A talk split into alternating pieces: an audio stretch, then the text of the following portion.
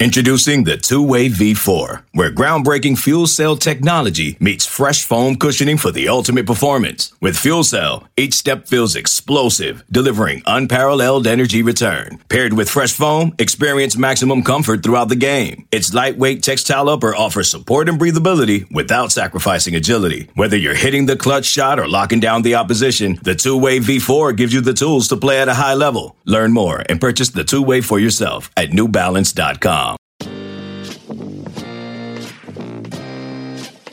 It's that time. Your fix is here. College football is a year round discussion with these two.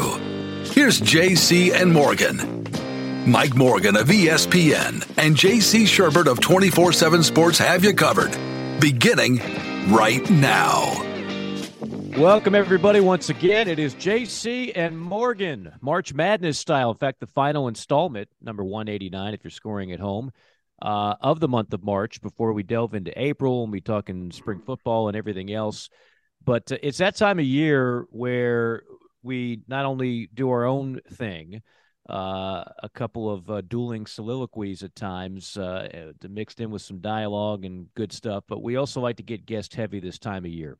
And I, I mean, we've been fortunate to have a number of tremendous guests. I don't even know who we're missing at this point but this is the distinguished first three timer in terms of JC and Morgan. That's right. Uh, you know, they used to have that on SNL, as I like to say back when the show was funny and relevant. Uh, when Tom Hanks was on, like that, he was part of the five timer club. Well, Timmy B, Tim Brando, uh, is now the first of the three timer club. And who knows, maybe the only. I don't know if anybody's going to be worthy of such a distinction, but when you have uh, when you have Tim Brando on, he is certainly worthy. You know him uh, it, it's funny, Timmy. Uh, you and I were talking not long ago, and obviously you are a Fox guy now and do a great job covering everything that Fox has under their umbrella with football and basketball. But I, as I'm watching March Madness, I'm thinking of Tim Brando back in the day when I was uh, growing up, and and it, even during college football, when I see the CBS Studios show, I still somehow think you're magically going to pop up there with Lou Holtz and do a reunion but it uh, but it never happens. Anyway, with all that being said, welcome once again. It's a pleasure to have you on. Thank you, Mike. It's great to be with uh, with both you guys, and I feel similarly about um, uh, the time of year and uh, the conversations that we have because, uh, yeah, uh, I've I've been the soundtrack for a lot of people your age and maybe a little younger and a little older, mm-hmm. but at the same time uh, we both have, well, we all have Southern roots. So mm-hmm. there's that background of information that uh, you guys have on me that maybe a few others don't. So uh, I don't have to go over, you know, uh, what what I've done and where I've been and where I, where where I hope to go with you guys. You guys know me well enough to understand uh, both my past, my my current, and and hopefully my short term future when you're my age, you don't think about long term future quite as much as you used to. Right. Uh, but but I do uh, I do still have goals. I still have uh, uh, things I want to accomplish, and mm-hmm. and uh, I think they're probably things that you're already aware of, and that's good. I don't have to go through that kind of stuff when I'm talking to you guys. No, I, I, you, you are uh, like so many in the business. I mean, it's, it's the old Jimmy Valvano axiom: survive and advance. Right? You just, you keep, mm-hmm. you keep in this crazy business, and you're one of the few that you've kind of done the holy trinity of ESPN is where many people first saw you, and I know you have ties way back before that. But for for those of us that saw you on national TV, our our introduction uh, to Tim Brando was was ESPN, and then of course I mentioned the CBS, and now Fox. And I know there was Raycom and everything mixed in. I mean, we could do we could do three hours on just kind of Turner, uh, Turner Sports, Tur- yes, Sports Turner, yeah. So yeah. it's really yeah. more than the Holy Trinity, uh, whatever that is times four or quad. five. It's yeah, quad. quad. the Holy Quad. Uh, and and you know, I live in Atlanta and have for the last twelve years. I mean.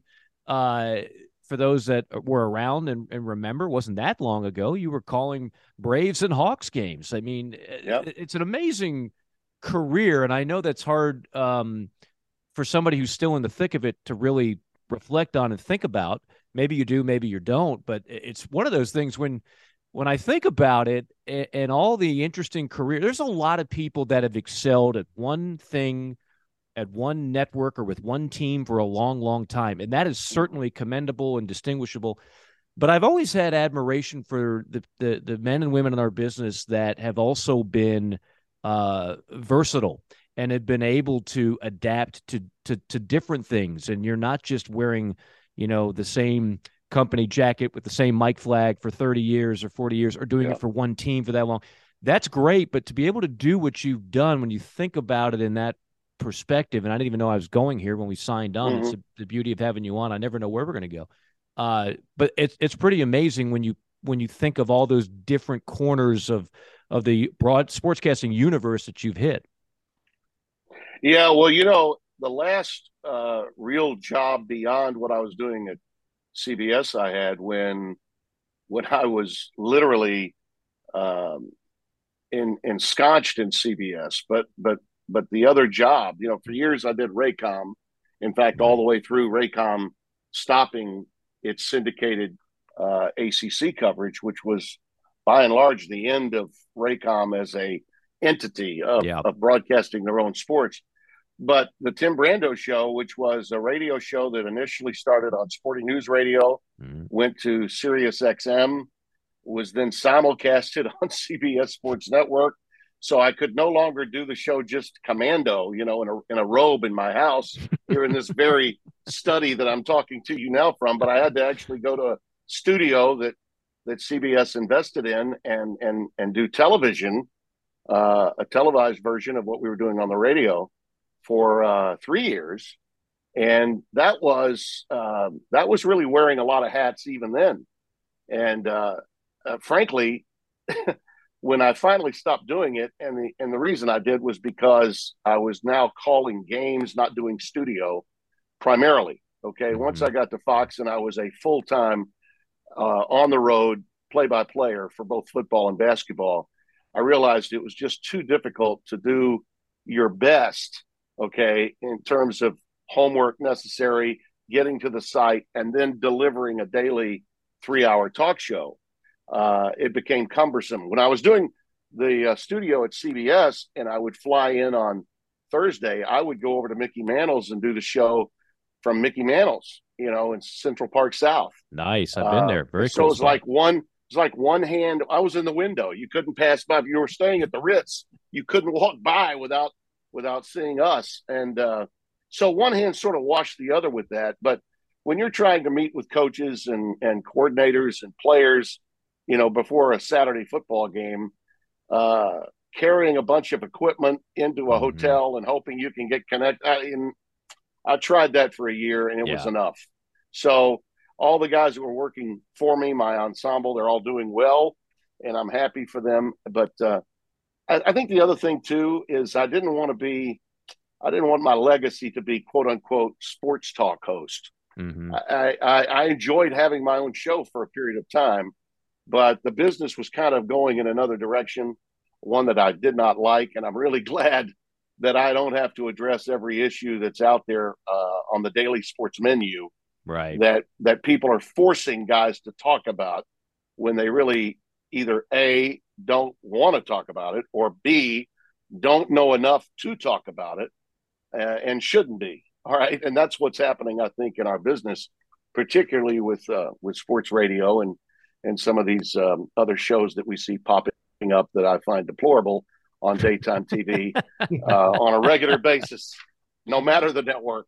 no, I know exactly. So, You're right, and, and they're all guilty of it. Um, and it's a play the hits, just yeah snowman yeah. arguments slash yeah. regurgitate the same stale arguments yeah. slash how do we instill this political point into this right it's the same garbage day after day after day. after day. And look, for 14 years, I hosted a three hour show. I know what it's like to do shows in the dog days of summer where you're searching for mm-hmm. topics and everything else. Yeah. But these yeah. are shows that are doing that in the middle of hot times of the year. And yeah. it, it just shows me like we we've lost control of what's important to the listener in many cases. What I liked about your show is that it was the only one uh, that at least that was you know now you have Sirius XM all college all the time, but mm. yours was a, on a national TV scale that actually put a focal point on college football, college basketball year round, or at least when it was relevant. Whereas, and even some, even college baseball too, and even college I mean, baseball. About, yeah, right, which they would never in a million years discuss never. on a on that type of platform today. Uh, whereas now, I mean, I tune in on a Monday after in the fall after a huge college football weekend, and it's like that didn't even happen because we got to hit every NFL talking point for a three-hour yeah. show. So that's just yeah. that's just where it is. And I, I, so the college football and basketball fan are completely underserved if they're Big watching time. studio show uh, those Big type time. of formats. It's it's it's a shame. You're the only one that kind of broke that mold a little bit. I don't think there's anything like that on the air today. You know, by example, I'll just throw this out, okay? Because uh, yesterday, when what I thought were two incredibly enjoyable basketball games to watch. Mm-hmm. Now, you can say that one ended badly, and it did. Uh, you can say that another one um, uh, was was a tremendous comeback, and there was this uh, explosion for a 73 year old coach that uh, had had taken George Mason to the Final Four uh, back in 2006, but had not been back and had not taken Miami, certainly a larger program than George Mason, to a Final Four. And and, and so I'm thinking, okay, uh, CBS is going right off the air for 60 minutes, which is understandable. Uh, I'm I'm still sort of grinding, and I want to hear what other people have to say. Right. I heard I heard what Charles and Jay uh, and uh, Clark were saying with Gumbel uh, in the studio at CBS, but they didn't get to spend as much time on it because they're they're a bridge show and another game's got to start. Mm-hmm. So I'm thinking, okay, well, CBS Sports Network clearly, right? They're going to have, you know, Zucker and and and that group, Wally Szczerbiak, somebody. No, they had they had a, they had rodeo on. Oh, rodeo. Wow. Now, now it's a rodeo time by, I'm sure, so they're making money on it. But there's rodeo on CBS Sports Network. So uh, I'm like, okay, well, TBS, right? The TBS crew. Right. They'll have Ernie or whoever Ernie's replacement is talking. No, they're not on. They've got a show, uh, a movie or something on TBS. Right. So then I'm like, okay, let's go to ESPN and ESPN. T- no, they got women's basketball on. Right. There was no place to Did go. You tried truTV because truTV. No. T- I think I think truTV after the last Friday is Werdunsky. Uh, they had Impractical last... Jokers on, I think, instead Something breaking like it down. Yeah, yeah. but anyway, uh, think about that. That to me, this is the the sporting event that's captured, captivated all of us that love college athletics. Right. And at the end of the, the you know, we now know who the four teams are, but I still want to grind the game that we really didn't talk about as much as I would have liked to have seen it talked about. Let's take a deeper dive on what happened at the end of that game and why it happened. Yeah. Nothing. And then, hey, Jim Larrañaga, okay, I know he's not Dean Smith or Roy Williams. It's Miami, but this is history, what he's doing. Sure. So there was no place to find it.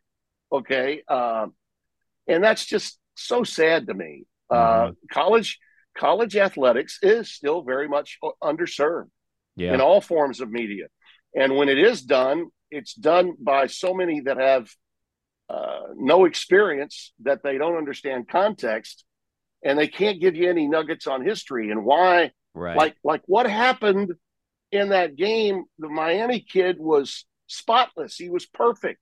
Right. He had every shot from the floor. Hit nine for nine, nine for nine, which makes I you think of Laettner, 10 for 10, yeah. 10 for 10 in 92. But if you're a 28 year old Syracuse grad, which seemed to have flooded the market because people are, uh, that graduate from Syracuse are making a lot of the hiring, they don't yeah. know that. And so they stick yeah. the kid on there and he's got to pretend because he just read it on Wikipedia. Oh, that reminds me of Laettner in 92. yeah, sure it does. Kid.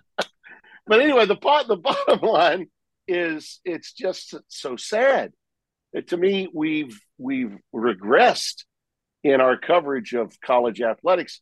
Every college football is in the uh, shadows of the NFL all fall long. Lots of pregame conversation, but once the games are over on Saturday, oh my God, it's Sunday. We're not talking to college on Sunday. College basketball is it's even worse. Yeah. And you know, we really only put college basketball on the front pages uh, and JC's more the writer than than you and I would ever be. But JC, you can you can identify with this. We can't get to past page six in a major uh, website, much less old publications that when they were still in business, until the tournament begins. And now, hell, they're not talking about it even after the regional finals are over. Right. You know, you really have to hunt both in print as well as in electronic media yeah, it, for the final four. It's amazing. March Madness is still very popular, but uh, I'll admit it, it's not as. I mean, when I was a kid, and even as a young adult with Timmy B, when you were doing uh, Raycom on uh, mm-hmm. the ACC network, that got piped into my house every night, uh, yeah. Wednesdays and Fridays or whatever. I watched some great games. I watched Wake Forest come back and beat North Carolina one night in Winston Salem mm-hmm. before they opened the new Coliseum. I'll never yeah. forget those moments.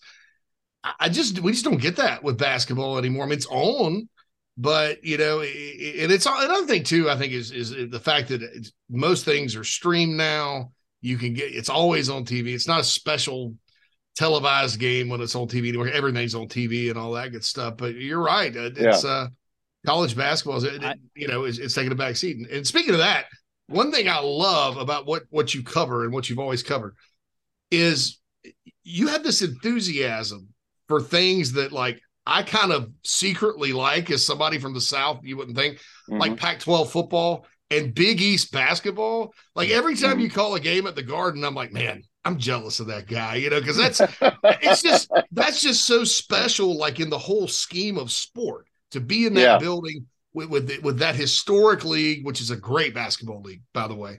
Um, yeah. you know, UConn coming back in. I mean, you know, I grew up watching that, you know, yeah. right before yeah. March Madness and stuff.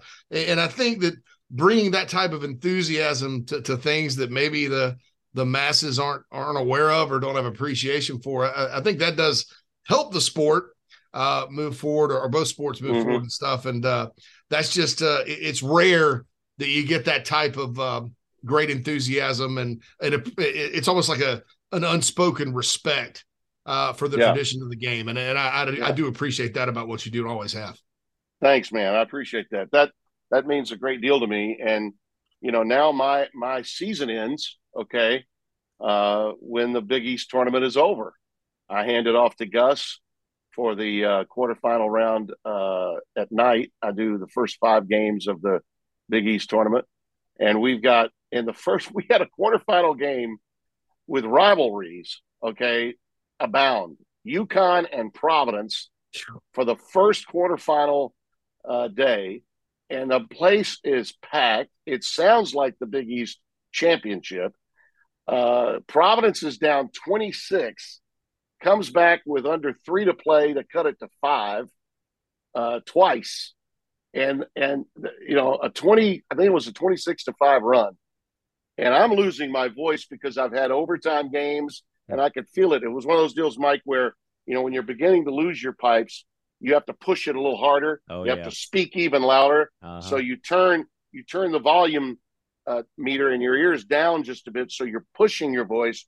Because if you stop and you become a little more conversational, you're having to push it even more because the crowd's so loud. Right. It literally sounds like you know, a, an SEC Alabama LSU game by example, you know, mm-hmm. and one of the games of the city. It's that kind of crazy inside the garden for basketball. And if I don't do that, then my voice is going to crack, and I know that. Yeah. So I immediately start talking a lot less. And I even just said at one point, the crowd's going to tell you everything. And this is with a 10 point spread with about five and a half minutes to go. I knew if they got it to single digits, it's going to go nuts. So I just lay out, let the crowd go. And when uh, Locke from Providence hits a three, I just say lock. Right. And I, I don't say a thing after that. Ball is inbounded. And the Jackson kid from Connecticut throws a lazy pass.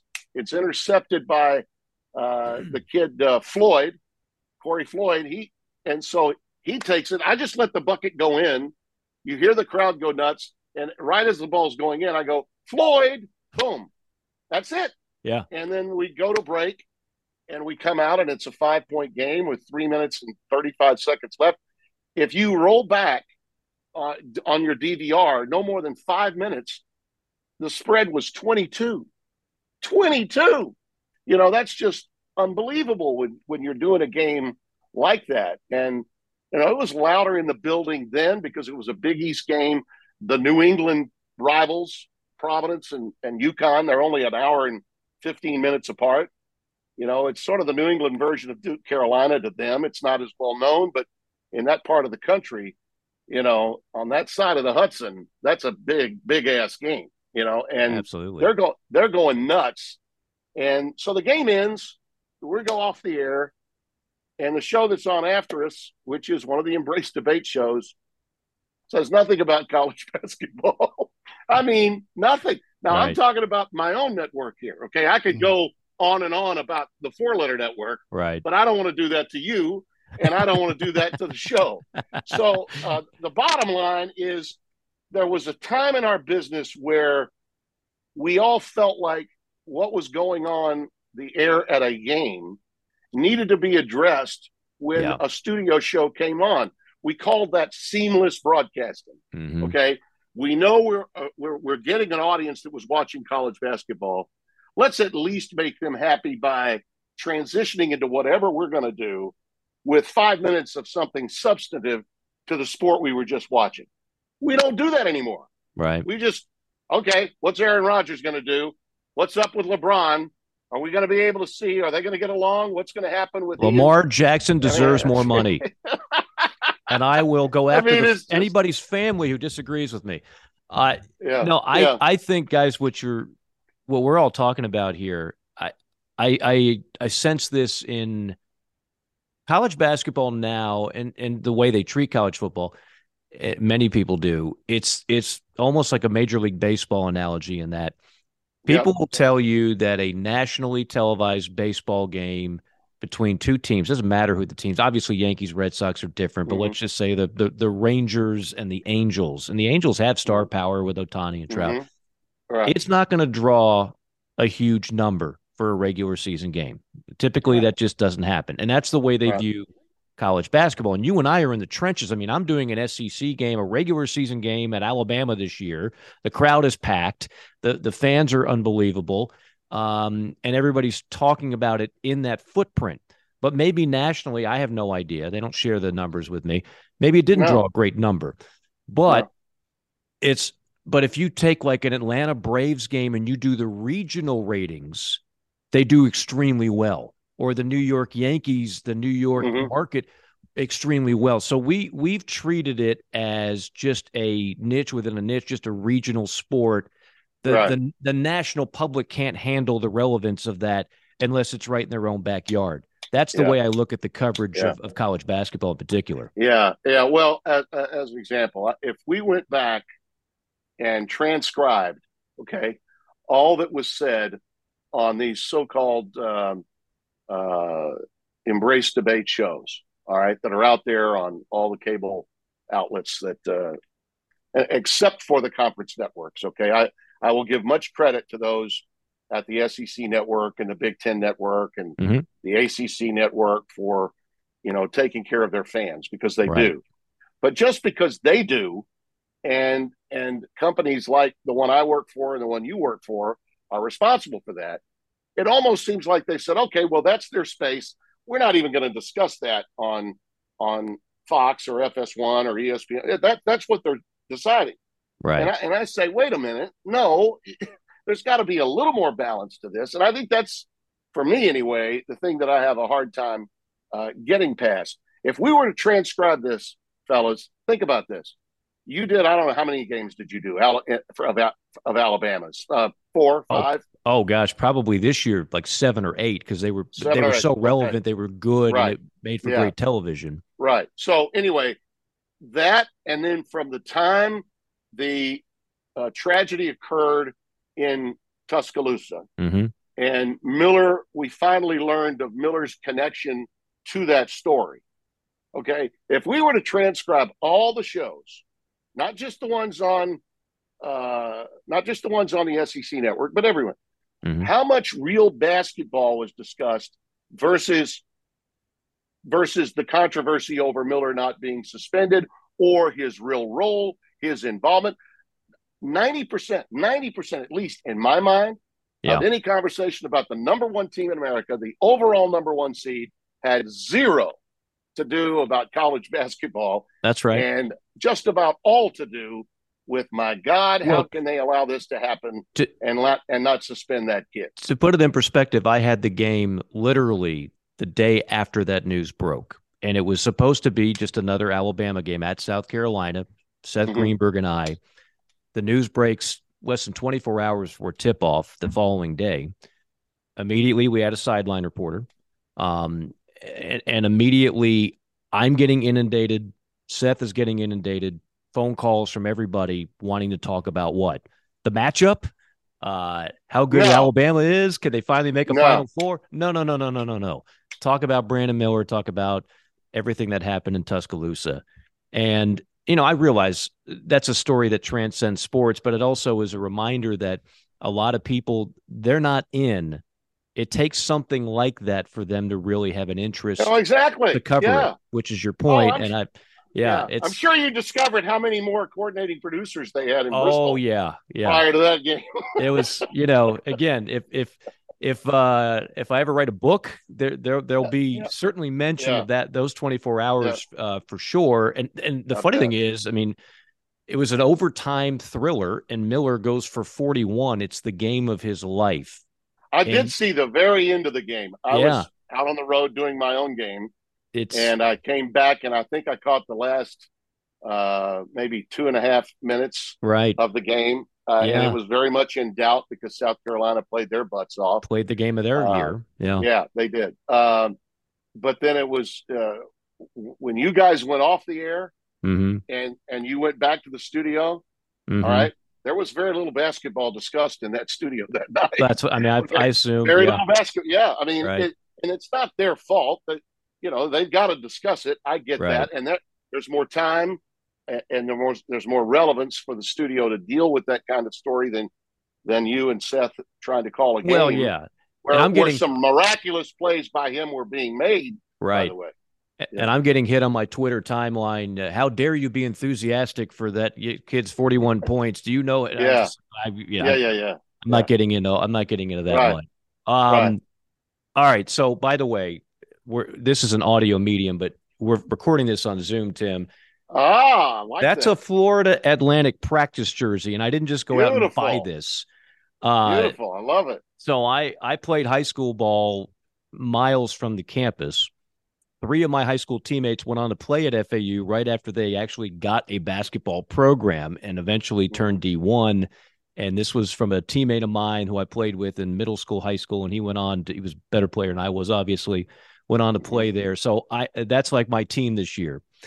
Good that is you. one of those great stories in college basketball. Mhm. Um, and by the way, I, I was it got me to thinking because shortly thereafter, um, FAU got football because of one man, Howard Schnellenberger. I mean, he was Right. the guy. You probably interviewed Howard or came across him many times. many times. Many times. You know what I, I learned? Just this is completely an aside.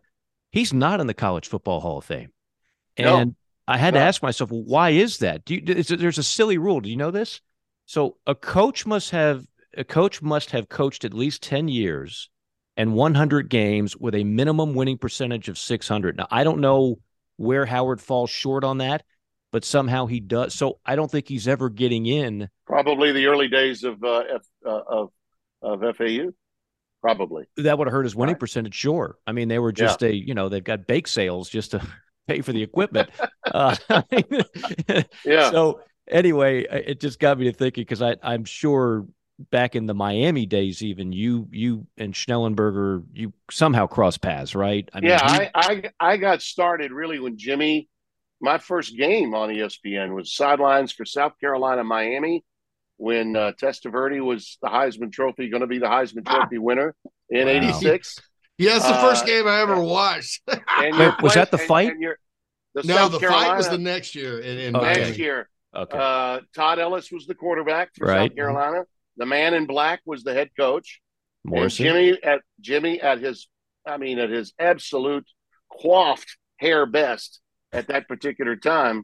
But I did uh, run across um, Coach Schnellenberger many times around then and after then uh, through what he was doing uh, and the job that he, he he left Miami for, you know, in the league, uh, the USFL and all that other stuff that was, right, right, you know, right. coming up. And he had, I think he he had uh, he had also been part, I think, of the WFL WFL going way Yes. way way back. Yes. Um, so I was very aware of him, and uh, that's where I really developed my relationship with Corso, with the Orlando Renegades. the Uh, Renegades. and '85 was my first year at ESPN, and my my breakthrough year uh, was that season.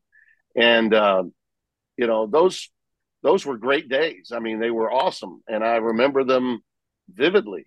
And uh, we'll write about it a lot uh, in my book when I have it come out, which which I think is still two years in the making. But I was going to say uh, yours will have a lot of that'll be- chapters.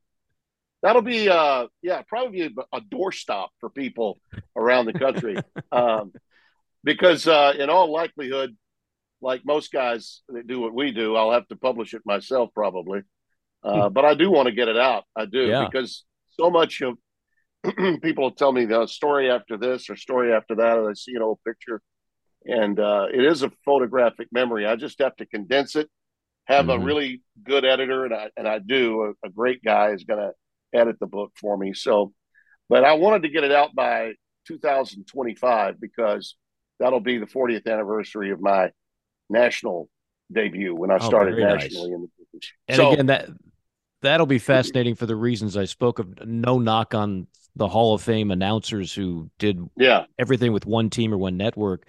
yeah, But if you want to really have a good story, there's got to be a little bit of adversity in there. There's got to be a little bit of peaks and valleys. It can't just all be a. You know, we all would love to have the Vin Scully story, but that's not typically how broadcasting works. You know, there's I'll, I'll never forget doing top ranked boxing once. They asked me to do it, and they said, "Can you do boxing?" Oh, of course I can. And they flew me out to some dingy hotel in Vegas. It was clearly one of the worst in Vegas at the time. And uh, for years, Al Bernstein made those fighters sound like, you know, they were the next, uh, you know, first or second challenge. You know, should be the third rated heavyweight or Yeah, cruiserweight yeah. or whatever.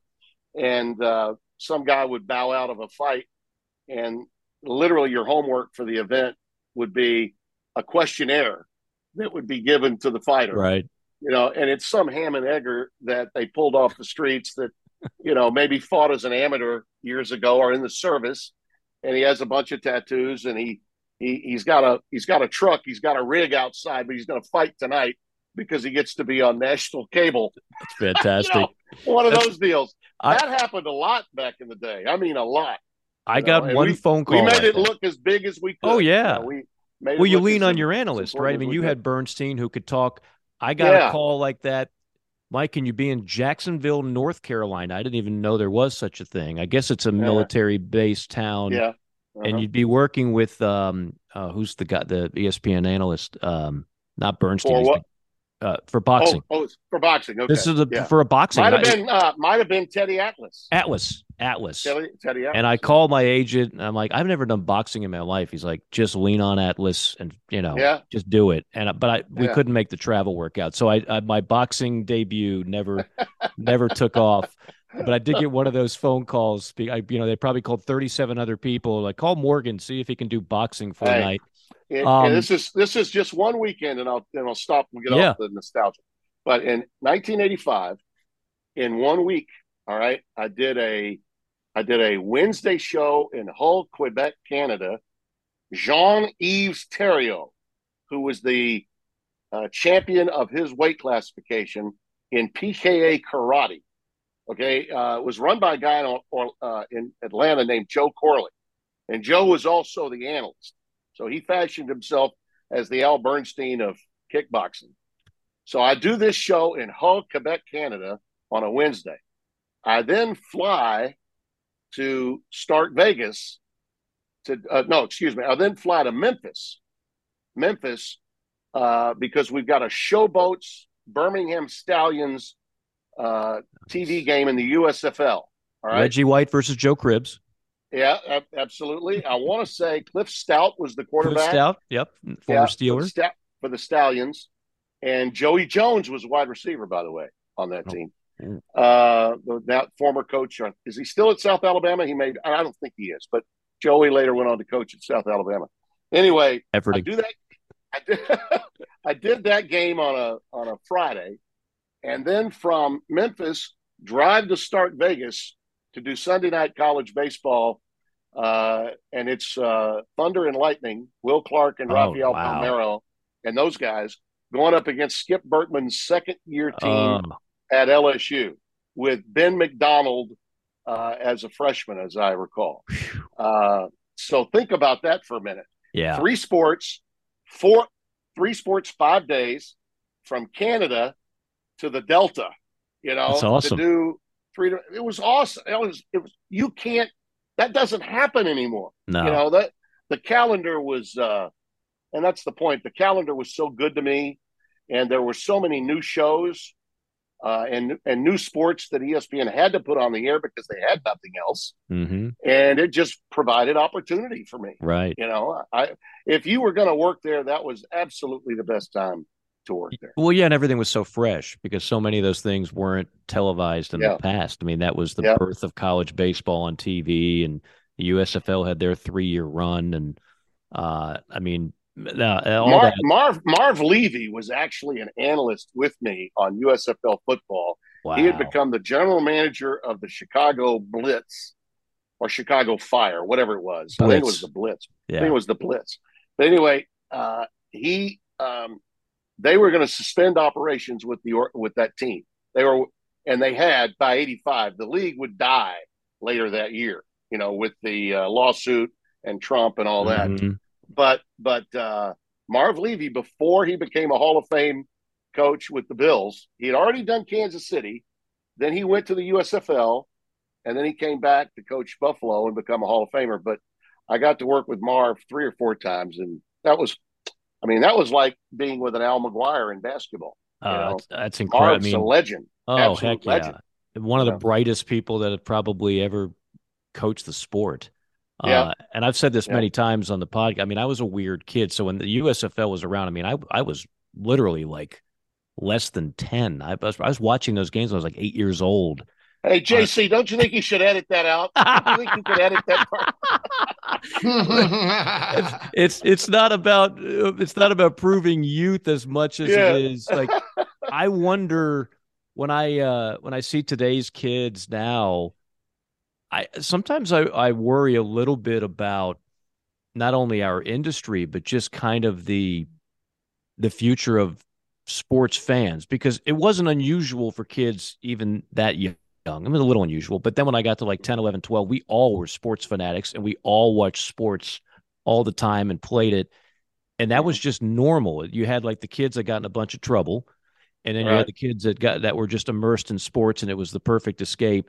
I don't know if we have that as much anymore. No, Um, we don't. it We it, don't. it seems I mean, I'd be a little bit concerned about that. We're doing all this gimmicky stuff like TikTok and everything to try to get them into sports, but if you're not actually watching games, uh that's a concern to me because if you're not watching them early, what's going to all of a sudden change that you're watching them late, right? Mhm. Like if you're if you're a teenager and you don't care to watch sports or listen to sports or attend sports, then what makes you think you're going to do it at 35, 45, 50? I think Right. that's the challenge that all these leagues and college football and basketball have. You know, Yeah, no doubt about it. everybody No doubt about it. Um, Yeah, so, you. so circling back a minute to, to the final four before we get into some football stuff, which we always Right. do on this podcast. One thing I that stood out, I mentioned FAU, and then we've got San Diego State. I mean, this is just UConn's the one blue blood. Last year we had four blue bloods. This year we have we have one. We have three other teams that have never been to a Final Four. We have no one, two, or three seeds, all historic. Uh, and already there's the criticism trained by people that don't care about college basketball in the first place, going, "Well, good luck having me watch because I Yeah. only care when the blue." Well, good for you, but th- there's other Yeah. people that actually will will enjoy this. But one thing I thought, just an overriding to tie it in with football, just a second, Tim, is that what we're witnessing is something that will never happen in college football. I don't care if 12 team playoff, which thankfully we're going to have, Mhm. but it, you're never going to have this. And the reason, the biggest reason, there's a lot of reasons, but college basketball, the the the benefit of the one and done in terms of parity is that all these teams that are in the final four, they're old. There's two other numbers I'm going to throw at you. Mm-hmm. Zero McDonald's All Americans are left. First Final Four without a single McDonald's All American. And you won't find one true freshman that's playing any quality minutes for any of these four schools. So right. the old teams, whether it was Baylor a few years ago, Virginia, they are the ones other than 2012 Kentucky, 2015 Duke, which were predominantly led by freshmen. Yeah. These teams, these veteran teams, are the ones that are cutting down the nets uh, in March and in early April. In football, you have to stay minimum three years, so there are no one and done. So a Nick Saban or a Kirby Smart, mm-hmm. he's going to keep that stuff. Bowers could have been in the NFL two years ago, the tight end for Georgia. Right. Anderson right. from Alabama could have been in the NFL a year or two ago, the linebacker. But in the football, the NFL doesn't want 19 year olds in their sport. So we're not getting away from the top of the top dominating the landscape in football, but we still have the true Cinderella story in basketball. Your yeah. thoughts, just one observation. Well, it's a recession proof event. It's, I don't care who's in the final four, it will still get a certain number. Yes. When I say number, I mean rating. Now, I guarantee you the problem with, with college basketball in a lot of respects is much of the media has great disdain for college basketball. Mm-hmm. They will tell you what's wrong with it long before they'll tell you what's good about it. And that's got to be what you hear all week leading up to Houston. Okay. Oh my God. Uh, uh, does anybody really care about this Final Four? Columnists will be writing that. Right. And it'll be because they they haven't taken the time. Okay. Just haven't taken the time mm-hmm. to, to see the stories that are at FAU, the stories that are at San Diego State, uh, did you know that Brian Dutcher's dad, Jim Dutcher, coached some really good Minnesota teams? Did you know the role he played in recruiting the Fab Five for Steve Fisher? Nobody wants to do that. It's a lazy ass media that says, I'm not interested. Therefore, you fans probably shouldn't be interested either. That's what's going to happen. Mm-hmm. Guaranteed. That's what you're going to read and hear from most people that are outside the college basketball circle that you and I reside in, and I think JC does too because of his background. The bottom line is this isn't for you, Mr. Columnist at Big Website. Mm-hmm. It's not for you, Colin Cowherd. Okay, it's not for you, uh, Pat Forde. If if you're not happy with the four teams that are in, I'm trying mm-hmm. to give mm-hmm. examples from different areas. Oh yeah, I like I like all those guys. Respect their opinions, but the bottom line is they're going to tell you what's wrong before they tell you what's right most of the time. Right. Not all, but most of the time. And to me, this is exactly the fly in the ointment special that I've always wanted for a final four. I think it's fantastic. Right. Now, now, you know, I'd love to to discuss further uh, whether San Diego State shouldn't have been forced to play another five minutes mm-hmm. to get to Houston because I think they should have. Right. But the bottom line is they're there, and I'm going to celebrate the fact that they're there. The Mountain West Conference was a better league top to bottom than the Pac 12 was. Arizona and UCLA were better, but everybody else in that league stunk, mm-hmm. stunk out loud. So the Mountain West deserves their moment in the sun. Uh, Houston got taken down by a Miami team that had great skilled players, a lot of transfers, but a lot of skilled players. And Jim Larrañaga, my God, this is a guy from yesteryear that was part of Terry Holland, God rest his soul, Terry Holland's staff for my first game that I did between Virginia and Duke, January 5th, 1985.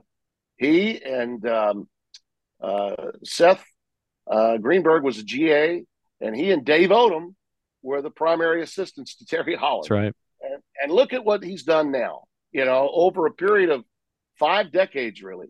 And if you know him well enough, you know he's still a great, you know, uh, he's an Archbishop Molloy guy from the Bronx, New York.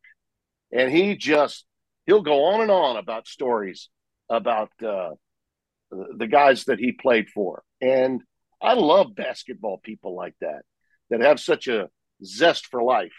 And uh, I've done a number of tournaments. In fact, the last one I did 10 years ago in Austin, uh, I didn't know it would be my last, but it was. And uh, Jimmy Jimmy made the Sweet 16 from there. And um, he had a he had a transfer point guard It kind of came out of nowhere. They were just coming out of those NCAA sanctions that hit both the football and the basketball program. Mm-hmm. He can assemble teams and put together nomads and and have them buy in and have chemistry quicker than just about anybody in the business. I think the other one that's great at that is uh, Ed Cooley, who did it mm-hmm. at Providence this year, and I think will do a great job at Georgetown. But those kinds of stories that we just love, most of our, our colleagues in, in media, particularly those that opine more than report, are going to be telling us why we shouldn't be interested. And that's yeah. that's a shame. Well, yeah, and and and so many of the people that cover it uh, on that landscape ignore it for much of the year. When I say mm-hmm. ignore it, they're not watching games on a Wednesday right. night or a Saturday. They they write the obligatory column that they have right. to do and they really they find some type I mean it's beautiful the way they craft it. I mean we we saw this during COVID. It's like how do I really discuss what I want to discuss here on this planet even though I'm supposed to discuss there on that planet Right. I got to find a way to bridge that gap and get, and they do it, and it's a skill. Yeah. I mean, I I commend yeah. them for it. It's not what I necessarily want to read, but yeah. and I don't think they're serving the true fan. And this is where Absolutely. again it just becomes kind of lazy. Like I don't want to have to cover the the sport and truly watch games and study players. And if they're not one and done NBA lottery picks, why do I care? Well, you should care. It's part of the job. And a lot of the people out there that care about these schools and teams actually do care. Well, look, UConn may come out there and blow everybody away because, yeah, they may not have uh, any McDonald's high school All Americans, but they got great recruits that are really good. Yeah. And they're going to have pro careers. Jordan Hawkins will be a mid first round pick. Okay, he will. He'll be a mid to late first round pick. Uh, Karaban, the outstanding freshman, is going to have, I think, a tremendous career at the next level. Uh, you know, the other big that, that, you know, I think that people are talking about more in the NBA is Clingan, the backup, the 7 2 kid mm-hmm. out of mm-hmm. Bristol, Connecticut. They have two of everything. So, you know, if, if they win their game uh, and it's by a large margin, I'm not going to be shocked. But one thing about the Final Four we know to be true there are three games that are going to be played. And out of those three games in those two days, Saturday and Monday, something epic is going to happen. It always does. Mm-hmm. I think the last time we had a really bad Final Four was after the tournament had been tremendous in 2011 with a bunch of buzzer beaters. I had the Butler doing it again and again in the first two rounds. Uh, they were an 8 9 team, and they were getting Stevens back to the Final Four for a second straight year. And this was after they lost Hayward to the NBA. This was the team minus Hayward but they couldn't find the ocean in that game with UConn and got blown out. Mm-hmm. They in turn had blown out VCU and UConn. Well, that was the last time we really had a bad game where the uh, bad games all around. Every other year, we've always gotten one epic game right. uh, out of the three. And I think this year, uh, UConn's going to be pushed by somebody. I, I, would I would anoint them the favorite, but you know, one of these teams uh, is going to have a moment in time that we'll be talking about forever. And I'm just happy that it's either going to be a Mountain West team or a Conference USA team. These these guys, you know, they've earned it and they deserve uh, the support they're getting and the and the interest that I'm certainly going to get. Uh, without question. I mean, I, I I can't remember the last time I missed a Final Four game. Period. Um, and I'm certainly not going to bow out on this one because yeah. you don't have four blue bloods. Uh, if you if you enjoy the game, right. you, you enjoy the game. And and you brought up a and even point. the, even the even the UConn story is a little bit of a return to glory. You know they were yeah. I mean the, the coach with the most pressure in this final four is Hurley. Right. But he also had a hell of a lot of pressure when the tournament began. Right. Because he had not gotten past the second game.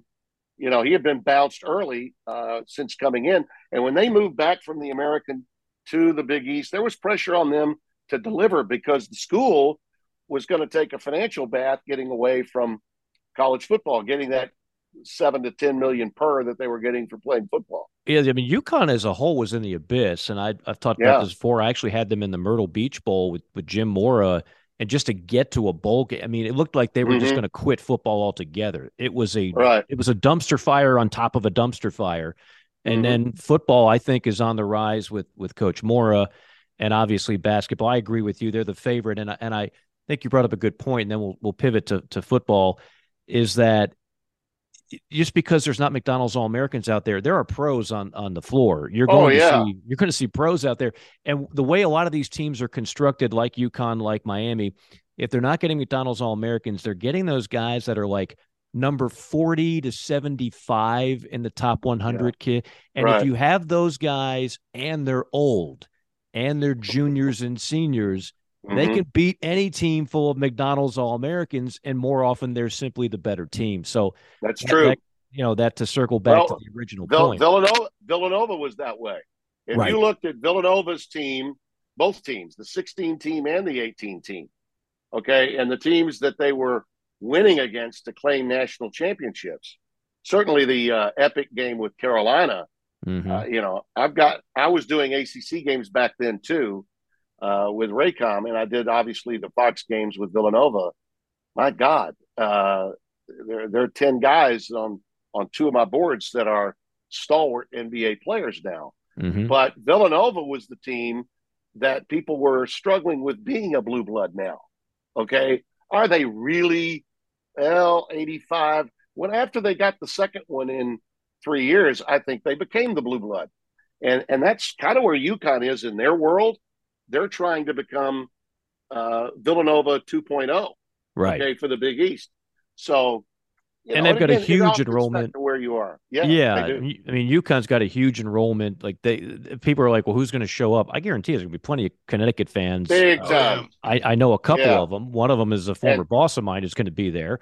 Um, media will be there too. Uh, the media uh, requests from the NCAA. That's right. That's right. Connecticut. Oh yeah, God. yeah. And by the way, I have to say, I've heard this uh, a uh, hundred times already. FAU, a little small school in Boca, it's a massive campus uh, with a huge yeah. enrollment. There's really nothing small about it. The gym is small, a gym which I used to right. shoot around in because it seats about 3,700, but nothing about FAU in general is really small. Um, anyway, I, all right. Since you mentioned San Diego State, which by the way, if the Pac 12 is not on the phone trying to close that deal with San Diego State now, I don't know yeah. what it's going to take. But let's talk about the Pac, as JC mentioned, and we've talked about this on this podcast before you know, we all have our roots. Uh, we all have our roots in Southern football, I guess you could say, but we all love the big picture product. In other words, I've never looked at this as a, well, I'm really fond of this league and I have roots in this league. So therefore, I want everybody else to be destroyed. You know, this is not yeah. like we're not yeah. running a fast food empire. We we want everybody to be healthy and vibrant. So I look at what's going on with the Pac-12 situation, and I, I, I've mentioned this before, Tim it's it's almost like at times you hear somebody saying everything's fine, everything's okay, and it's like the guy's playing the violin on the Titanic as it's going submerged in the water. Like, no, everything's not fine. This is a really important time if you're going to survive as a Power yeah. Five, you know, relevant league. What do you think's going to happen there? Is talk about Colorado going to the Big Twelve, which would make a lot of sense to me. Where where do you think this all ends up?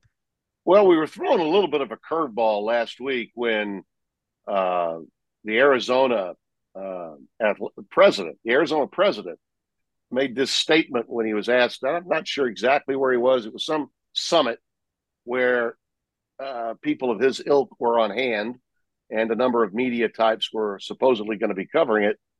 And the Arizona president, I think, even reached out to a few media people that are covering it on a daily basis. Uh, I want to say I first saw it from maybe Stu might have been might have been Stu in the Athletic that uh, wrote it first, and I saw it, and then I heard some other people writing, and I read some other people that wrote about it as well. He made this grandiose statement that they would have a deal that would eclipse the Big Twelve deal. Well, the Big Twelve deal is by far and away the third best deal in college football. It's new members uh, and members remaining from the Oklahoma Texas period. Okay are going to be making, I think it's between seven and eight million dollars more annually than they were making in the league with Texas and mm-hmm. Oklahoma mm-hmm. in it. So that's 41, 42 million annually for Big 12 schools. Well, if the Pac 12 is going to get that, and they're going to get that with streaming streaming companies being your your bell cow, well, they might get to that number, Mike. They could, and if they do, God bless you. Mm-hmm. But you're not going to have many eyeballs. Mm-mm. You're not going to have nearly as many eyeballs on your product while you're patting your wallet, saying, "Look at us, we're making however many million more than the Big 12." I don't think that matters very much if people are trying hunting uh, and trying to find you. You already are hard to to catch, right? With uh, deals with ESPN and Fox. You know, I'm not going to speak for anyone in my company that's in the business of procuring rights, but I'm just going to say what I read. Okay, mm-hmm. and what I read is Fox isn't interested, mm-hmm. and what I also read is ESPN may or may not be interested. Okay, that's that's what mm-hmm. I'm reading. That's right. from the people at Sports Business Journal and beyond. So Amazon or Apple are going to have to, you know, bring the Brinks armored truck, you know, to George Kliavkoff's palace, wherever it is. I know it's not in Santa Clara anymore. He moved it, you know, someplace, wherever he lives, drop off that money. And then hopefully, I, I, I can't imagine that they would not have a deal either with uh, ESPN in some capacity on their lin- linear networks for late at night or that they would maybe ESPN Plus, because I know that streaming thing for them is a really big deal. Maybe they'd be interested in putting some Pac 12 games on there too. Well, that window is open. They would have the, to have that TV window yeah. is open for somebody, Tim. Yeah, uh, yeah, it is. So but I mean, but if but but if your lead if if your lead show pony is streaming financially, yeah, that's good, but it's not going to help you with your obscurity from fans and media, and yes, even those that are trying to find you that might be on the committee. You yep. know, you you're you're in a world of hurt, and and yeah. Meanwhile, Brett Yormark is sitting over there, waiting to see what they're going to do. All the while, chirping uh, to Colorado, to Utah, to the Arizona schools. Hey, if you're really not happy with that, uh, my guess, I, I don't think you would have any problem at all. Nor would the other ads or school presidents have a problem with with anybody else wanting to come into the into the league. Because if that were to happen that would only make in my mind the big 12 a bigger player as the third most influential football conference in america which i believe is what Yormark's task in his own mind is to solidify the big 12 as uh, as as the next best. And remember the big 12 has interest, it has viability, great coaches, really good players. They don't have media markets. They don't have major media markets. They have DFW area, yeah, okay. They got TCU, and that really helps them a lot. Help them get the deal that they got, but they don't have beyond that. Stillwater, Oklahoma, I mean, and places like that, Manhattan, Kansas. Those are not big media markets. Even Kansas City is not big, big. It's not right. uh, in terms of being a, a, a major mega media market. So if teams like San Diego State or Colorado with Boulder and Denver and and and uh, and Arizona and Arizona State with Phoenix and if those teams became available, that would only make their deal worth that much more. And you're already uh, adding Houston and Orlando. Speaking of media markets, which were huge gets. Absolutely. Absolutely. I thought and the Big 12 Cincinnati well. and Cincinnati. Yeah. I mean, and BYU has an international following. That's right. That's well, heck, they, they got their own TV it's a global network. They do. They yeah. Do. Like BYU's so got a major fan base. Good, they got they. I said this before, and a lot of my friends were shouting me down, especially my old SEC friends who look upon me as, uh, you know, Benedict Arnold these days. but but but I'm sorry, but BYU is a big deal. You know, Absolutely. getting BYU on your schedule. There's a reason why Ole Miss did a home and home with them. There's yeah. a reason, you know, there's a reason because it's it's good business uh, to play a non-conference game against them. I I would suggest you might want to play two for one and not one for one. Mm. Uh, but but but BYU is a big big get, uh, and you know the bottom line is um, uh, the Big Twelve had no problem with the Church of Latter day Saints. The people in the Pac 12 did. Right. Okay. So you reap what you sow. You Mhm. know, you, Yeah. you you reap what you sow in this business. I, I look at this and look, obviously, it was a gut punch for the Big 12 to lose Texas and Oklahoma. Nobody saw that coming, just as the pack did not see Southern Cal and UCLA defecting for the Big 10. You didn't see that coming, right? These moves Mhm. happened kind of almost in the middle of the night. But the difference is whatever setbacks the Big 12 has had over the years, this going back to the previous commissioners, I think they've done the very best they can to patch up the hole and and and move forward and even uh, progress. Yeah, and, I can't say that about the pack. Right. Much credit has to go to Bob Bowlesby, who, even when he knew he was out, okay, did all of the grunt work on those teams he wanted to bring in Right. before your before Yormark got there. Right. So, and now he's delivered to Brett Yormark something he can promote, Mhm. and this that's that's that's his his DNA is Right. promoting. And uh, but Bob Bowlesby was always a really good, solid uh, football man. The, the Big Twelve got itself into trouble because they all placated all of them, and even past commissioners, okay, placated to Texas, and it was like they were as, as if they were down on their knees, genuflecting, okay, to Texas, please stay, okay, and uh, it got tiresome. It really did, but that's that's not happening anymore, and uh, and I think equal payment is for for everybody involved is going to be a a really big thing for them. I that, I think they're extraordinarily happy, uh, the membership of the Big Twelve now. How excited are you not to completely bypass 2023, but let's think about 2024. Mhm. Uh, the Big Ten with Southern Cal and UCLA, the SEC with Oklahoma and Texas, and a 12 team playoff.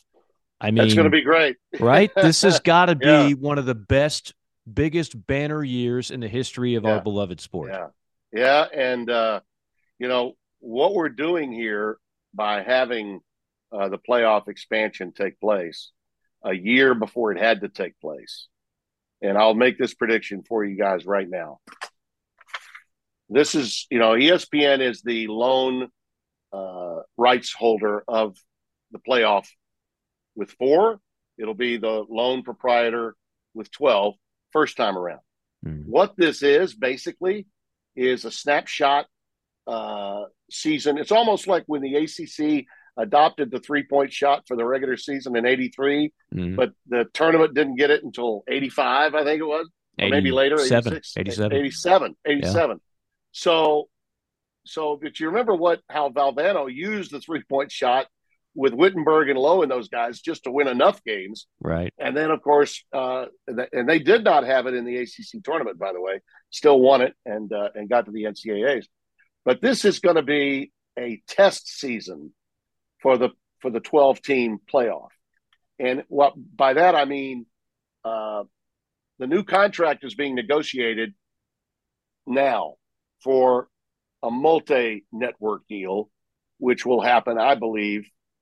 You know, the the multi network deal will happen hmm and whether it's the company I work for or somebody else, there will be more than one network involved when we have the new contract. I think that's pretty much a given. All of the major players have kind of shaken their heads and said, "Yeah, that's that's where we're going." I've not heard anything to suggest that I'm wrong when I make that statement. hmm After we do 12 and they see the boom, the boomerang of all this, that we now have, like in basketball, a three week event that has the five playing the 12 and the six playing the 11, and there's home fields for the first round. I think what they're going to discover is, and, and, and television people, no matter if they work in Connecticut and their overlords are in Burbank or they're in LA and their their lot is in Century City, I- wherever it is, okay, they're gonna all of the all the money people, all the suits are gonna come forward and they're gonna tell the people, do you know how much more money you'd make if you had one, two, three, and four playing against 13, 14, 15, and 16 that opening week? It's all about inventory. And the mm-hmm. more inventory you give to sports television, the more television is going to give you. And I believe we'll see 16 teams in this thing by the time the new television contract is signed. Which I is believe off. going to 12 now. No, it's right around the corner. Yeah. This is going to it now, you know, in time for uh, a college football season in 20. Technically, it's happening in 25. We've got the new conferences. You know, we, we've got four uh, to go through again. But once we get to 12, I think we're looking at three years. We're looking at uh, the 26th season when I believe we'll have 16 teams. I really believe that. I would not be shocked. I, I mean, I'm just happy with 12. oh, I am too. No, Don't I- get I- me wrong. I'm, Yeah. I'm happy with 12 too. Right. And if they choose to say no, one, two, three, and four keeps the regular season uh, as important as it needs to be, so they've earned an off date. hmm If that, that that would be what they would use as their excuse not to do it. Yeah. But once they find out, these presidents find out how much more money is in the cookie jar Oh, sure. by allowing, and, and you're not adding on to the, the calendar at all. You're just making sure teams one, two, three, and four are playing at home in games against teams 13, 14, 15, and 16. It's, Right. it's And that it- simple. You have to think this too, Tim. Athletic directors and fan bases, right? All right. So say you're a top four seed like Alabama.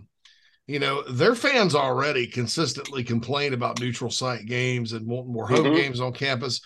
So, you know, they go through, they win the SEC and they're undefeated, and, and but but they don't get a home playoff game Right. at Bryant Exactly. Denny, but number Yeah. number five does, you know? Exactly. So so I could I could see that that, that's one thing I'm very curious about is like, okay, so you're giving these teams buys, but my understanding is it's going straight to the bowls. So teams with lesser accomplishments will actually be hosting playoff games, whereas teams that get the buy will not. So uh, I, I think that's something. And and you want to talk about money? I mean, on campus home playoff game is going to be legendary. So Oh, uh, my God. Yeah. And, and by the way, the notion that a 14, 15, or 16 couldn't upset one of them not being real in today's world, come on. Not after what we saw last year with TCU and Michigan.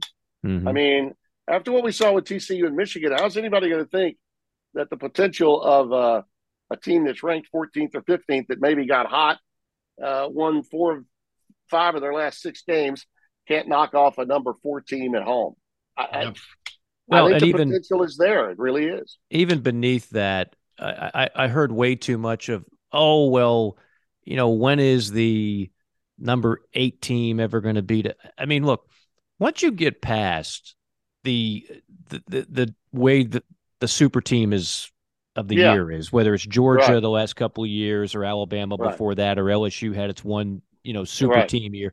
But once you get past that team, the rest of that field, I, I don't even think I would call it a major upset if you know the the ten beats a three or what. I know my numbers are off here, but Yeah. you get the idea. Like I, I don't think that I think there'll be plenty of quote unquote upsets in that twelve team playoff. And here's the other thing: with all the money that's there from NIL and and and with the portal doing what the portal does, and that's a, I know another topic, but that we can get to. But we're going to see more staying power for the players, a Mhm. greater identity for the fans with those players and the teams. You know, we talked a little bit about the basketball tournament having a lot of teams that are there because they're older. They may not be as skilled, but they're older. They have got great chemistry and all that. Well, we're going to see that happen with more teams in the so-called non-power conference areas. Okay, uh, and and I think that if a player is making in excess of a million five, okay, and he's living in a college town and he's got choices, gee, am I going to play for that weak ass Carolina Panthers team, or am I going to get to play here at home on a potential national championship team? and I'll still be able to rake in about a million and a half or two million dollars, I think I might stay in school another year. Yeah. That's going to start happening here. Mhm. And and uh, guys my age get, you know, they get real tired of hearing about money, but but money to the players is going to help the college game and its level of interest mightily. I mean, Yeah. it is because uh, players now have some options, and uh, I've got no issue if the coaches uh, are making millions, the universities are making bazillions, and those. fac- I mean, one less Niagara Falls inside the football offices in Tuscaloosa, and more money going to the players is okay with me. One last, uh, uh, one less slide at Clemson land uh, for Dabo and the players to to Yeah, slide down, yeah. and you know maybe Yeah. a little fewer toppings at the uh, ice cream bar for some of these Yeah, athletic departments. UCF's building a, a lazy river. The, the Knights are building a lazy I do river, like that. so- I I think love that ought to be mandatory. I like that idea. I I like that for like southern campuses Maybe- and stuff. maybe- That should be part of D one status, right? Yeah, maybe You- put a put a Chuck E. Cheese uh, on the island there you go. around around the uh, around the lazy river. You Yes. know, a Chuck E. Cheese goes in. Chuck there. E. Every semester, you get so many tokens, and you get to play as many video games as you Hey, want. some of these some of these players have kids. You got to have a little park Yeah. got to have a little doubt, fun. no yeah, no, look, I, I, I've said this before, and I, I, I know we don't want to go knee deep in NIL, but Yeah, I've never been anti compensation for players. I do think there we- we've got to have a little bit of structure to it, and right now we Right. have none. no, You know. no, and and and uh, the way to go about it is what what they're trying to do. Uh, it's going to be a little harder without uh, one party controlling both the House and the Senate. Mm-hmm. Maybe maybe we'll get there in a couple of years. I don't know but maybe we will. But we need uh, congressional help on this to get some uh, unifying of structure so that one state doesn't have such such a big advantage over another state okay? And and and it's in regions of the country have a lot to do with this. Uh, in the sec you know we were ready made in this in this part of the country for NIL. I mean, we were ready made for it. It had been going on for years illegally anyway, so we're ready to go. Right? legally, Yeah. okay? yeah, We are, sure. and people know that, and even people here know that, and that's good for the Southeastern Conference. But when you go to other parts of the country, Mike, to do games, and you ask, uh, and I'm talking at prominent universities, okay, you ask a coach about their NIL, and he's like, "Well, I'm the NIL. I, I put the whole thing together."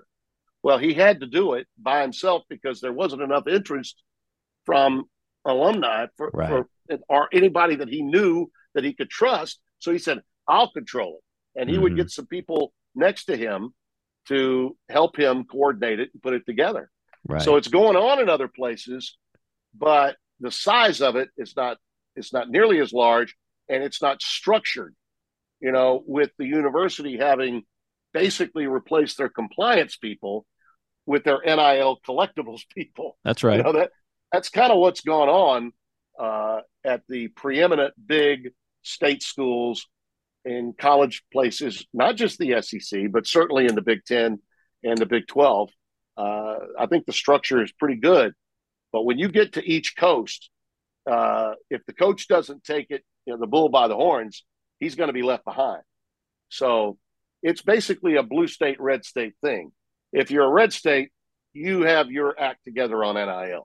If you're a blue state, you're trying to, you know, round up the support, round up the business people to to to see it the way you see it, so that your team can compete at the level that uh, he he believes, the coach believes, the alumni base would want. And as usually is the case, the people that have the least interest in college athletics succeed su- succeeding have the most adamant viewpoints on NIL and how it, Mhm. it- there shouldn't be any guardrails and uh, everybody's Right. a victim and we should do and and really that's it's always like a hot take and nobody really argues that intelligently against it and then it just gets Mhm. out there in the universe and it's like well wait So a minute true. what are we actually talking about here what do we Yeah. let's think this Yeah. through practically because if we're Yeah. going to admit it's a business, well, then all great businesses have to have some structure to it. We don't just right. Throw stuff up in the air and say, "Well, this is the way it should." be. Anyway, I'm um, a It's- couple yeah, quick hitters. Yeah, it's Go ahead. mostly blue, blue. I was going to say mostly blue, blue. How blue states and red states and the different parties view labor. You know, Mhm. uh, and having lived in both, it's it, it's dramatically different. And Yeah. there's good and bad in both. Uh, I think one is more pro independent business and one is more pro worker. Mhm. Uh, And so if you're hardcore pro worker and, and you, you want 50% of the revenue for your workers, that's obviously a different uh, a different deal than if you're in a, a state that just kind of believes in entrepreneurship and, and says, okay, go make as much as you want, but you're, you're not getting any of this. And so Right. it's uh it's going to be an interesting debate, uh, not to get too political uh, once Right. it gets to that, that thing. And I, I think Charlie Baker, I mean, a moderate Republican from Massachusetts that was got elected government governor there. If anybody can do it, this guy probably can. Absolutely, but, uh, best. But you know, that's, a be- that's the best thing that they could have done. Yeah. is hire a guy that was a Republican in a as blue a state as you could get to to deal with what he had to deal with as a governor. He is absolutely fits the profile of what the NCAA needed. Now, whether he can do it with the lack of power that the NCAA has, maybe he can get the. I, I think the biggest problem right now, fellas, and I like all these guys, but I've got the biggest problem I have is when was it just after COVID when the commissioners of all the conferences were at odds with one another, or, the, yeah. or was it? I mean, they they obviously were cl- they they were pissed off at each other in the closet before they came out of the closet with how mad they were after COVID, and now it almost seems one will do in the other just because. Mm. And uh, if not for the president of Mississippi State, I'm trying to remember his name now. The president of Mississippi State. Oh, you got me on uh, that. Yeah, he he was the president that stepped forward and said, "Enough. This is enough. You guys get together, get in a room, and by God, figure it out." Yeah. Mark Keenum. Myself, yes, Mark Keenum. Mark Keenum. He, he stepped up. Other presidents got their voices out, and that's when the commissioners felt, "Okay, y'all want to experiment with twelve? We'll go ahead and do it." Mm-hmm. Now, now, people ask, "How did that happen?" And uh, this is the presidents, okay, who used to get blamed for everything and normally probably deserved it. This guy steps up, other people listen, and now all of a sudden some commissioners are actually talking again uh, cordially that maybe weren't, you know, two years ago at the Final Four. You know, Bowlesby and Sankey are walking out pissed off. Uh, and, and those two were at odds, obviously, over the OU Texas thing, but yet they were on the same side when it came to what we needed to do what was mm-hmm. in the best interest of of college football. And so I'm glad to see presidents like uh, uh, this gentleman that Keenum needed. We needed a, a no nonsense, common sense guy to step up that's the president of the university. And uh, so I think the uh, outlook is brighter than people, I think the vast majority believe. Yeah, I think it's healthier now. I, I the, you know, there's a concern out there uh, that might be legit. And we just sung the praises of all the good things the Big 12 has done, uh, considering that the, the two heavyweights that they're going to lose. But th- there is a concern when you look at 2014, what the Big 10 is going to add, what the SEC is going to add, what their TV contracts are going to look like, what everybody else's TV contract is going to look like you sit there and, you, and we both know they're both chock full of blue bloods and facilities and fan mm-hmm. bases mm-hmm. and TV markets and everything else. How in the heck can any of these other conferences truly compete with the SEC and the Big Ten come 2024? No, I, I think the bottom line is the way you have to do it is by getting those, and I've I've seen them uh, at every level.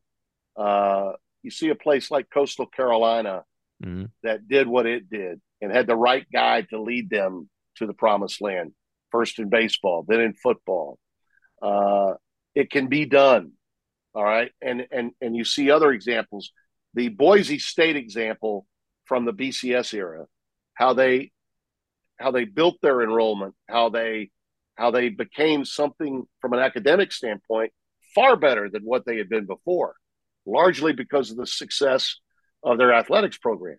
You know, to have people that are presidents of universities that understand how you how you take the collaboration of strong in athletics can lead to stronger academics and vice versa. That happens. And these schools at, at that level have to come to terms with that.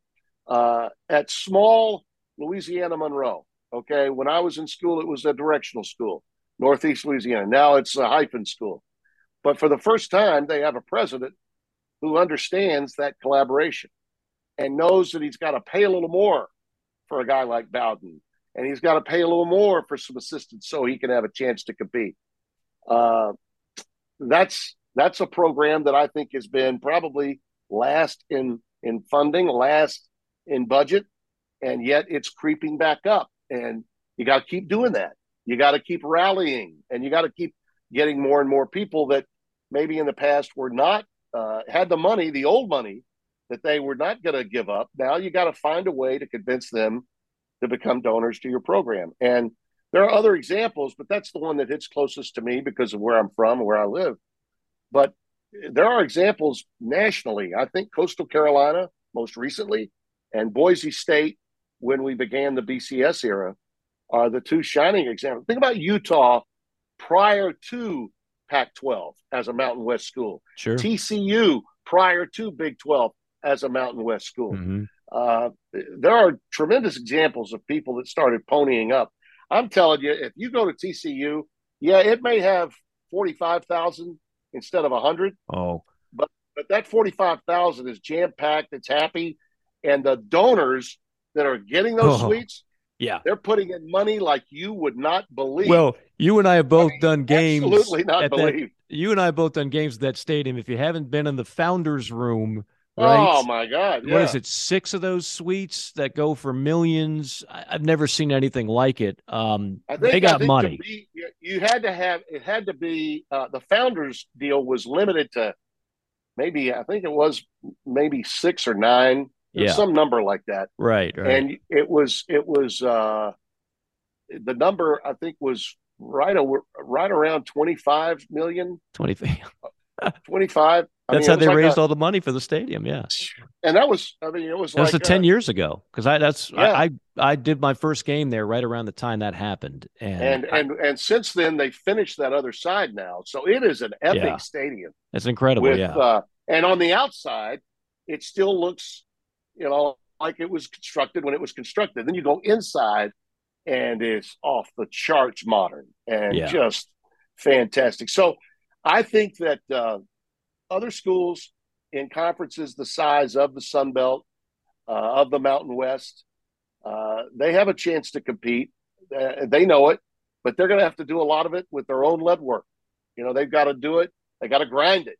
And you'll see there'll be more examples like Coastal and like uh, Boise State in the future. Well, the beautiful the thing money's is- there. It's a Yeah. question of tapping into that money. the the beautiful thing of it too is um much like I mean if you go to the final four whether or not you you win a game there you're hanging a banner because that's a historic year if Right. you're a Sun Belt school and you get to the 12 team playoff that is forever a historic year that'll be celebrated a century from now whether Yeah, you win the, and ch- the- and- title or not Yeah. And by the way, with the American losing who they lost, and I, I'm a big fan and friend of Mike Aresco's, I'll be sitting right next to he and his wife Sharon with my wife this weekend. Uh, you know, wonderful people. I go back to his days at ESPN and mine, and then his days at CBS and mine. Uh, we go back that far. If you noticed, all the teams he got to replace Cincinnati and UCF and um, Houston, they're all big market schools. Mhm. They're all in good sized markets. Now, it's going to take a while for them to get up to speed with what's left, okay, being Memphis and other schools that are still left in the American. Uh, but he's right. We do not have to have, nor should we ever say again, Power Five, Group of Five. It's Division One college football. Let's stop labeling these schools based on what the media perception here is, okay? Mm-hmm. Because teams can come from conferences like that. The Sun Belt right now, because of their new membership and the old membership that's still there, in my mind, has moved ahead of the American in football Agreed. because of the overall talent they have and the recruiting base that they can get their players from. The American, which has clearly been the best of the so-called non-power five, they've got a growing period now ahead of them for about, I think, probably two to three years at least.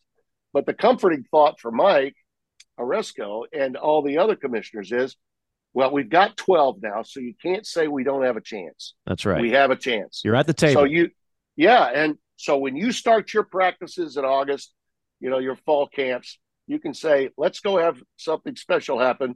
We too can do what you know maybe no one thought TCU could do last year.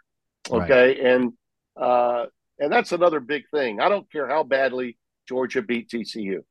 Okay, they still beat Michigan, and they got to the championship game it's huge and and that helps the Big Twelve. It helped Brett Yormark with his TV deal, It'll continue to help them, and I think it'll help all of those schools and conferences that right now we we put in that god awful position of group of five. I think it's Division One college football, and I I think it's being really unfair uh, if we say otherwise. Now, I really do.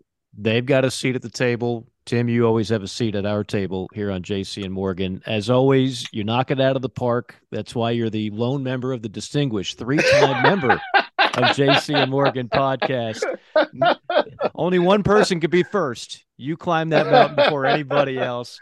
Uh, really, uh, we appreciate the time just flies by because we're just we're just talking, um, and and you always have very compelling thoughts to to to say and it always comes from a standpoint of of credibility, which is uh, important to us. Uh, enjoy your off season. I'm sure we'll chat again yeah. uh, before too long. And uh, as always, we thank you so much for the time. You too, fellas. Great, Mike. Thank you, and JC. Great talking to you as well. I'm here anytime for you. If you want to make it a fourth, just give me a buzz. I, the, oh, the, the contract says yeah, the contract says at least five. I don't know if you read the fine print. So you're already under contract for at least two more of these suckers.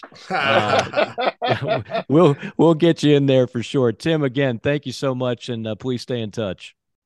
Good stuff as always from uh, Tim Brando, again of Fox Sports, formerly of ESPN, of CBS, of Raycom, of uh, Sports Radio World, of the Braves, and of the Falcons.